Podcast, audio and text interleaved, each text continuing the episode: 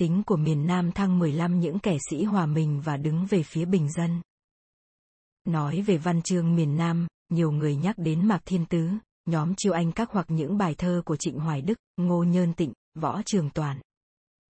Những tác phẩm nói trên không được phổ biến trong giới bình dân, chẳng qua là lúc đầu, việc làm văn chương thi phú chỉ thịnh hành trong giới trí thức. Người ta chỉ nhớ tên của Mạc Thiên Tứ và nhan đề của mấy bài Hà Tiên Thập Vinh mà thôi, gần như chẳng ai thưởng thức, ngâm ngợi vì lời thơ còn thô, chưa thuần thục. Phải đợi đến ông Đồ Chiểu thì thi phú mề ẩn Nam mới gây tiếng vang xa và thật sự được dân chúng thưởng thức, xem là món ăn tinh thần.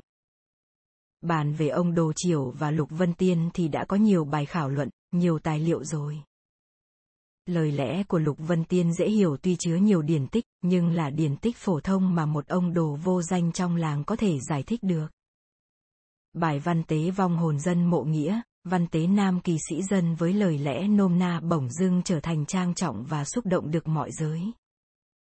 Dùng văn chương để trở đạo. Nhiều kẻ sĩ tiếp tục truyền thống trở đạo ấy.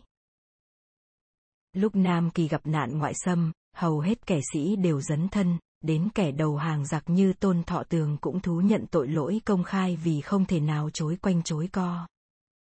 Nho sĩ đương thời bắt buộc họ tôn phải tỏ thái độ, một là bạn hai là thù. Họ tôn cố gắng thanh minh bằng vài hành động cụ thể. Làm bài thơ vịnh chùa cây mai, lặng lẽ chuông quen con bóng xế, tỏ le kèn lạ mặt trời chiều, hoặc bảo lãnh một vài bạn nho sĩ theo nghĩa quân bị bắt. Đến những nho sĩ ở ẩn cũng tỏ thái độ, điển hình là ông thủ khoa nghĩa, tác giả Kim Thạch Kỳ Duyên. Có Huỳnh Mẫn Đạt góp phần sáng tác, nhưng không hiểu tới mức nào, bổn tuồng này khó phổ biến vì qua nhiều chữ nho và điển tích. Nhưng khi thực dân đến, ông lên tiếng. Ai khiến thằng Tây tới vậy à? Đất bằng bỗng chốc nối phong ba. Hẳn hỏi ít mặt đền ơn nước nháo nhác nhiều tay bận nỗi nhà. Đá sắt ôm lòng cam với trẻ. Nước non có mắt thấy cho già. Nam kỳ chi thiếu người trung nghĩa. Báo quốc cần vương há một ta. Ông Huỳnh Mẫn đạt mượn lời người kỹ nữ đi tu để gởi gấm tâm tự. Về mặt xử thế ông tỏ ra minh bạch, biết vinh biết nhục. Lúc nhà nước lại thâu thủ Nam Kỳ, ngài, Huỳnh Mẫn Đạt an phận dưỡng nhàn, không mang tiếng chi cả, hình trạng khô ngộ ốm yếu, tánh nết hiền lành, hay làm thi quốc âm, tao nhã thiệp liệp lắm, ông tôn thọ tường kính ngài là bực phụ chấp.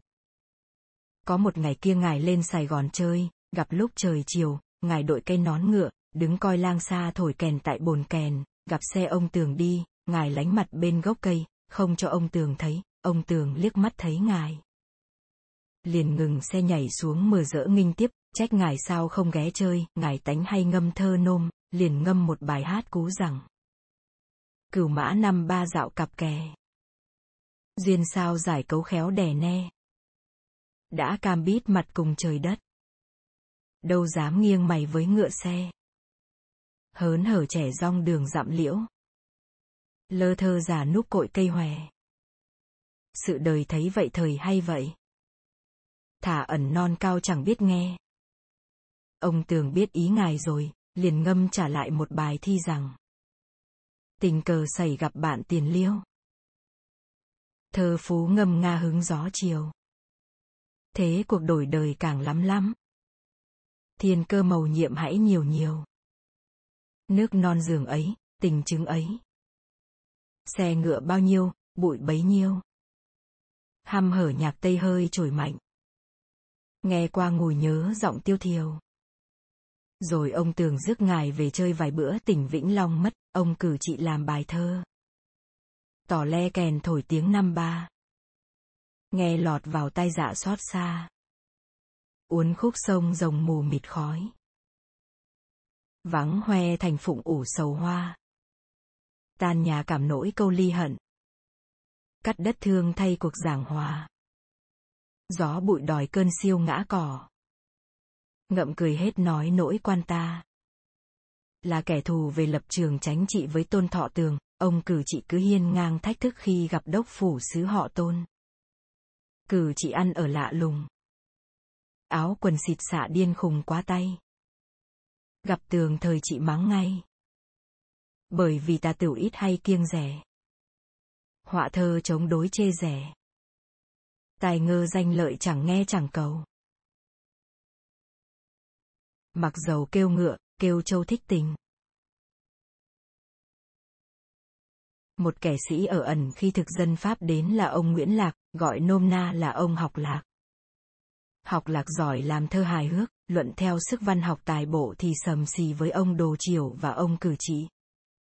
ngày sau tị nạn binh hỏa đời lên ở tại chợ thuộc Nhiêu, cất ba căn nhà lá dạy trẻ học trò chữ nho và chuyên y đạp, tế nhơn độ thế rất nhiều, tánh lại ruột gan khí khái, trượng nghĩa sơ tài, tôi gặp ngài tại chợ thuộc Nhiêu, giao du với nhau lấy làm tương đắc, ngài thương tôi như con, bất kỳ là bài thuốc chi hay hay thì ngài đều chỉ cho tôi cả, ngài hơi thi quốc âm tao nhã lắm, lúc ấy ngoài chợ vàm rạch gầm rước tôi ra dạy chữ nho, tôi từ tạ ngài ra đi, ngài có tiễn hành một bài thi rằng. Le đờ một cụm thuộc nhiêu rồng. Chân bước ra đi mắt lại trông. Chỉ nhện lăng nhăng, cỏ vướng cánh. Bãi lau lần bần, cá quên sông. Tấm lòng qua lại cầu bà bếp. Khúc ruột quanh co rạch lão tòng.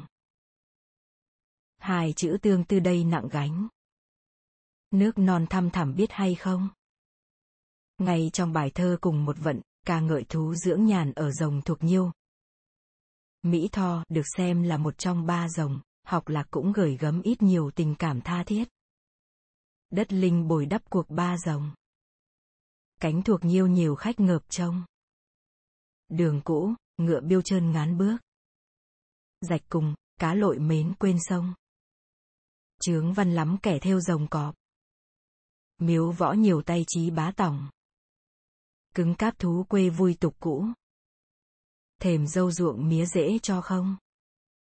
Trường hợp ông Phan Thanh Giản được nhiều người biên luận, khen chê.